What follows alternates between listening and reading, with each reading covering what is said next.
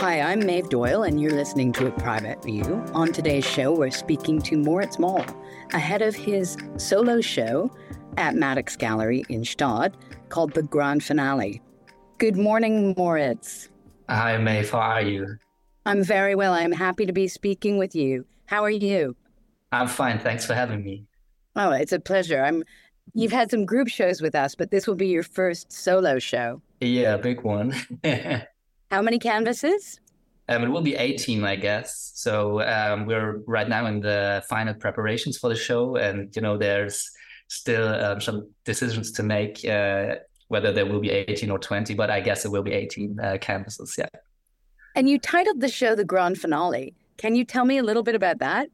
Uh, yes, um, in some way it has to do with the theme I chose for the for the show. So it will be Gstaad, and um, I'm very much into you know painting like sports jerseys and patterns on clothes and uh, that stuff. And it's in a way it fitted very good to Gstaad, which is a ski resort uh, so, so my theme will be uh, like the ski theme, the skiing theme, and um, to give it more of a narrative, I thought of a big race coming to start and all the spectators coming, all the athletes coming, and um, yeah, it will be the grand finale in case of that skiing race, but it will also be my grand finale in case of this this exhibition.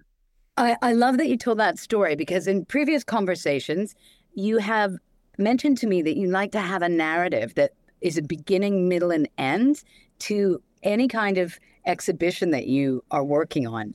So the grand finale is a narrative that starts when, goes where, and ends how. Yeah, basically it starts um, with people coming to town. So perhaps you know a few days before uh, the race, and Gstaad is getting full. You know the spectators are going to the bars, going to the restaurants, having a good time and it ends after the athletes go through the finish line you know after the big downhill race after the the winner is determined then it's ending. And i'm trying to to shine a light on all the small moments that are happening in this time. Because behind the event there's emotions there's conversations there's physical conditions whether you're cold or hungry or tired or right. in fit shape to win a race. These are all interesting what's behind the events. And you capture that in moods and subtleties and meditative moments that you find people in. Yes, right. Yeah, you know, there will be, in, in such a race, there always are like these big emotions. Um, there will be a lot of joy. There will be a lot of disappointment, but um, you know there always is um, this little intimate moments in between where the spectators are, you know, kind of for themselves they are just taking a sip of the drink they are just putting on a jacket or something like this you know little quiet moments where they are not they're in a way part of the spectacle but in another way they are just for themselves in that in these little moments and i'm i like to to find these little moments in this big emotional um, gathering so it may not be an answerable question but those little moments when people aren't playing a role and they're they're just being human why do they captivate you so much? Um, in a way, I think it's because they don't pose. You know, they are just um, the the face is relaxed. And me as a portrait painter, I'm very uh, focused on faces, obviously. And um, in this in this event of the face being that relaxed and the people um, who are just for themselves, it's the most um, exciting for me to paint these faces because I do little brush strokes in these relaxed faces, and they can change the entire expression of the face that the the viewer just sees in it. It's when they're not playing the role they're playing. Yeah, right. Exactly. Enough about the exhibition for now. Let's get to how would you describe yourself and what you do? I know we've talked about the inspirations you find in movies and books and certainly winter motifs, which is great for Gstaad, that you actually work with models, that you find the clothes that you dress the models in that that searching for wardrobe is a big thing. There were skis that belonged to your mother in the 70s that show up within the motifs of your paintings. I find that really interesting that the process and the and the like almost set decoration. Yeah, it has a lot to do with it. Yeah. Yeah, what, what am I doing? Eventually I paint, you know, but um, there is for every painter there is a lot um, happening before he starts to paint, and um, it has a lot to do with um, how you grow up and what you're interested in. Shows a lot of what person you are, and uh, for me, yeah, it's this. Perhaps I, I can tell you a little bit about how I was growing up because I was I was growing up in this uh, multi generational house. And top floor was my aunt and uncle. The middle floor was my two siblings, my my parents and me and on the ground floor um, were my grandparents. And these three floors were very different spaces, and um, they shaped me a lot in a way because uh, on top floor there were my aunt and uncle, and they are both architects, very culturally interested, and um, the flat reflected that totally. There were lots of books. You know, my aunt's a heavy reader, a huge architectural model on the wall, and a mural poster of an exhibition that I particularly uh, remember and you know just the vibe of uh, creative work being done and uh, and a bit avant-garde i guess and um, on the ground floor were my grandparents who were living in contrast to that very conservative and very tidy very post-war german i guess and my grandfather collected a lot of stuff you know a lot of beautiful bits of art like uh, vases from art deco and the covers of Jugend, which is an Art Nouveau uh, journal from around the late 19th and early 20th century. And he also uh, bought a lot of paintings of his uh, good friend who was a painter as well. And, you know, these paintings still um, are, are, I guess, in every household of the family. And um, in the middle floor was a very um, special atmosphere where me and my siblings and my parents were living. My father is very much into model making, you know, like planes, boats, cars, but also like whole fairs with ferry wheels and um, he not only used uh, construction sets to make these, but he's creating some some of that stuff all by himself from scratch in his workshop. And with these models and other stuff that he's buying on flea markets, like like a huge Godzilla statue or a pinball machine, um, he was creating like a magical world that was constantly evolving. And there were lots of uh, display cases with cars where the people were sitting, a skeleton that greeted you on the way to the toilet, and flames hanging from the ceiling was very impressive for me as a child. And you know, all these three floors, I'm everything out of this. I'm I'm the top floor. You know, I'm this. I'm a bit of this creative worker. You know, I've been working in a design agency. I'm also the down the the, the basement, uh, not the basement, the ground floor where my grandparents were living. Because you know, I'm a portrait painter, and in a way, it has some something traditional.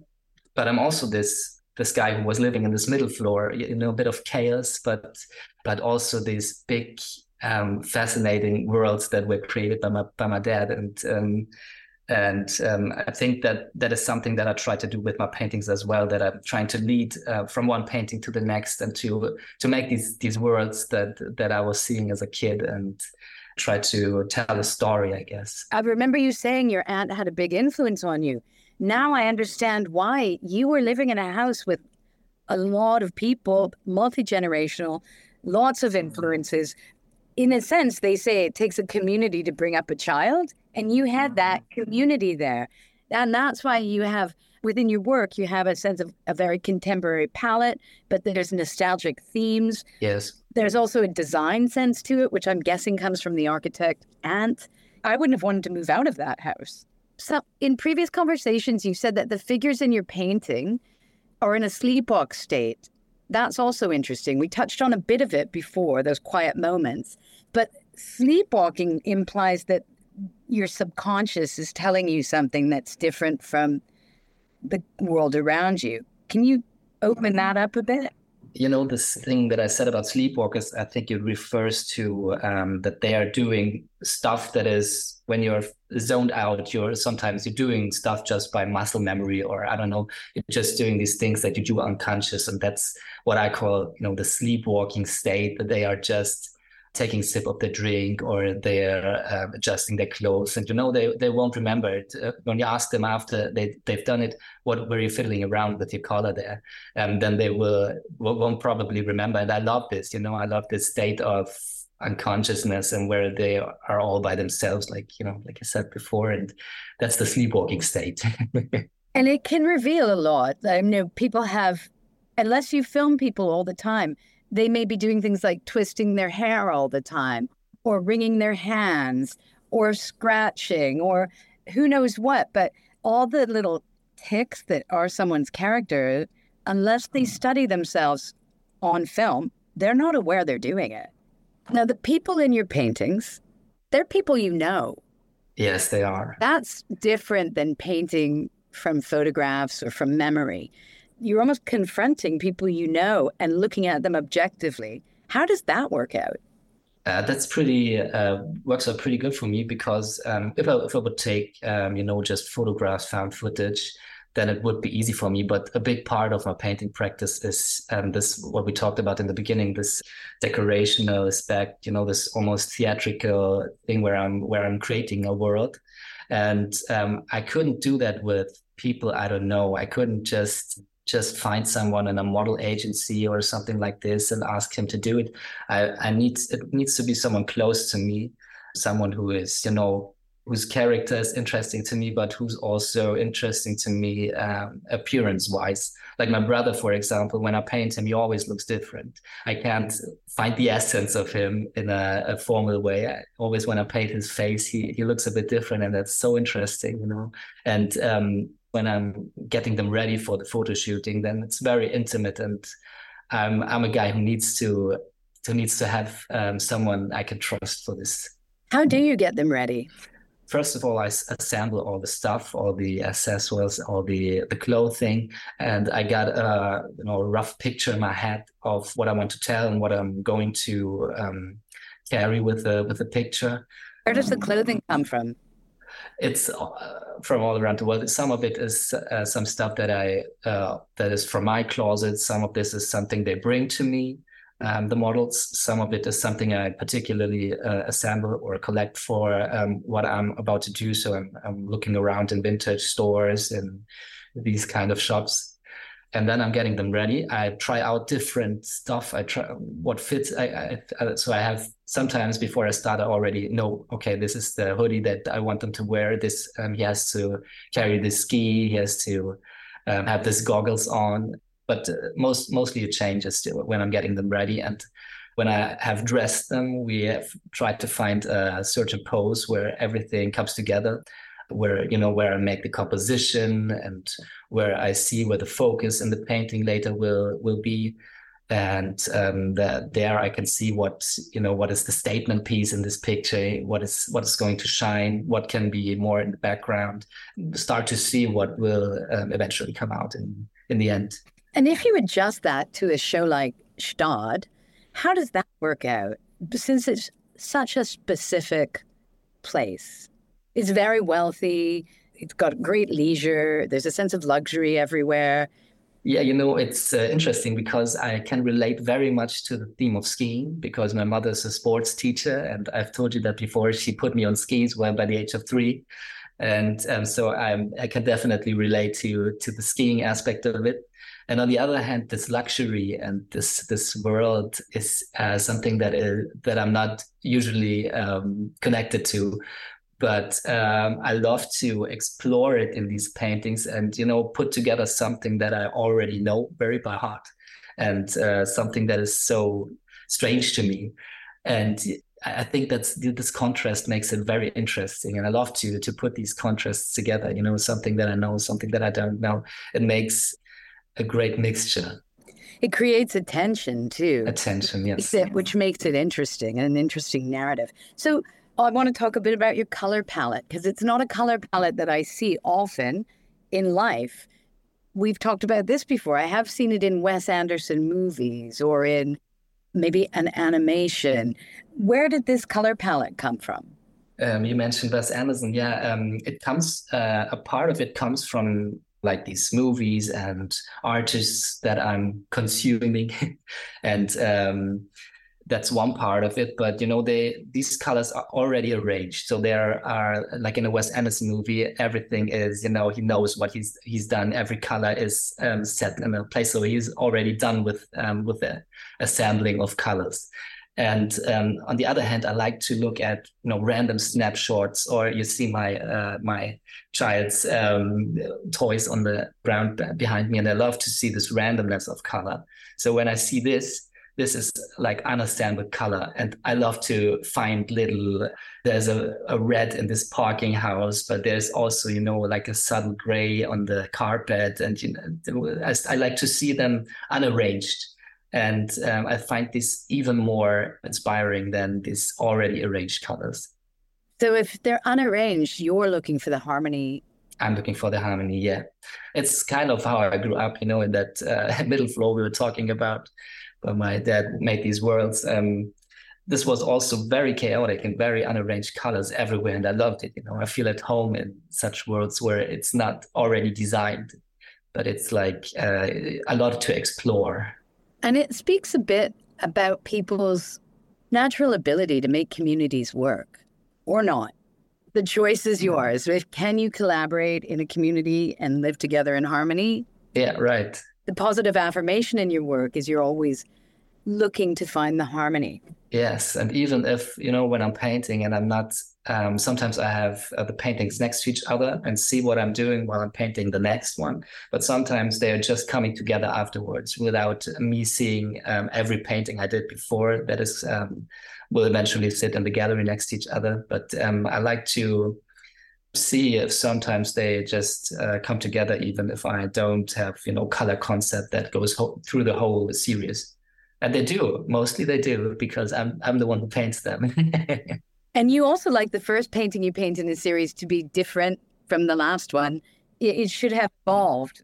Yeah it should evolve. Yeah. So yeah. Usually when i start uh, those series i start with one painting and i'm I have no idea what what the world will look like after the series is finished, and I like to you know come from one painting to the next one, and after five paintings, I usually start to see what's what's going to happen in the end, and I love this process. It's funny because it, it's rather than more like a, a movie or a book. There's a there's a start, there's a dramatic high, and then there's a conclusion in sense. That applies to the grand finale, doesn't it? You know you got to start somewhere. I think athletes do start somewhere. They do they they uh, are ch- children and they uh, start to like me uh, they, they got put on skis by the age of three probably and then they just keep doing it until they're they're 16 17 and they stop to be bad at it. And uh, someday they are on this racetrack in this grand finale and going down the hill and there's so many similarities between artists and athletes. But yeah. I wanted to ask you instantly, when people look at your work, they think of Alex Katz, which is such a massive compliment. Clearly, you're more of a neo Alex Katz because you're more reflective of the times we're living in now. Who else are you influenced by? I'm, I'm guessing there must be some colorists in there. Yeah, definitely. I mean, the um, king of colorists, uh, Matisse, um, definitely, but also some Japanese painters uh, or uh, woodcutters like Hiroshige or Hokusai, and some contemporary painters like Miriam Cahn or Claire Tabouret. I, I love also yeah, yeah pop art artists like Tom Wesselmann, but also these um, naive painters the painters who, who are kind of making these bad paintings like uh, Henry Taylor or stuff like this. But I can very much, very much relate to this. Yeah, yeah. and I remember you said Nicole Eisenman as well. Yeah, right. Uh, Nicole Eisenman, because her work is so different, and um, she's not afraid of doing whatever she wants. But in, like like we said before, it, in the end, it all comes together. Even if it looks different at the beginning, it's it's all coming together in her work. It's great. What's art for? What's art for? Um, for me, it's a way to express myself. Definitely, it's a way to calm down. It's a way to. Um, it's a therapy for me. I feel better when I'm doing it. Sometimes it um, it stresses me out. But that's part of it when you um, when you do it professionally. And you know, for me, it's just who I identify as. I'm an artist and I paint, and you know, it's very very dear to me. And I think for the society, it's yeah it's just um, everything you know it can be just something to put on a white wall. It can be something to criticize politics. It can be something that digs very deep into human nature. And i try to do you know everything. Um, I, I, like every part of it. So the person who comes to buy a Moritz Moll artwork what are they seeing? But you must want to connect with them on some level yeah, I want to connect with them. I, you know, I want to tell my story. I want to get my my narratives out there, and uh, they are definitely buying a part of me. but they are also buying a part of themselves because um, when I when you do portrait painting, it not only has to do with what you're seeing and what what you experienced with the with the models, it's also what um, you know the viewer sees in this, and what the viewer sees when I do these little brush brush strokes that are changing the whole um, expression of the face. Then perhaps it's just changing for me, and um, the viewer has a different experience that makes something else with its expression. I, I, I had a lot of um, dialogues with um, with viewers of my paintings and with people who bought it who um, who experienced something totally different than I do, and I like I like that. I love that. When I'm putting it out there, it becomes you know I, am giving it away, and it becomes somehow um, a part of the viewer.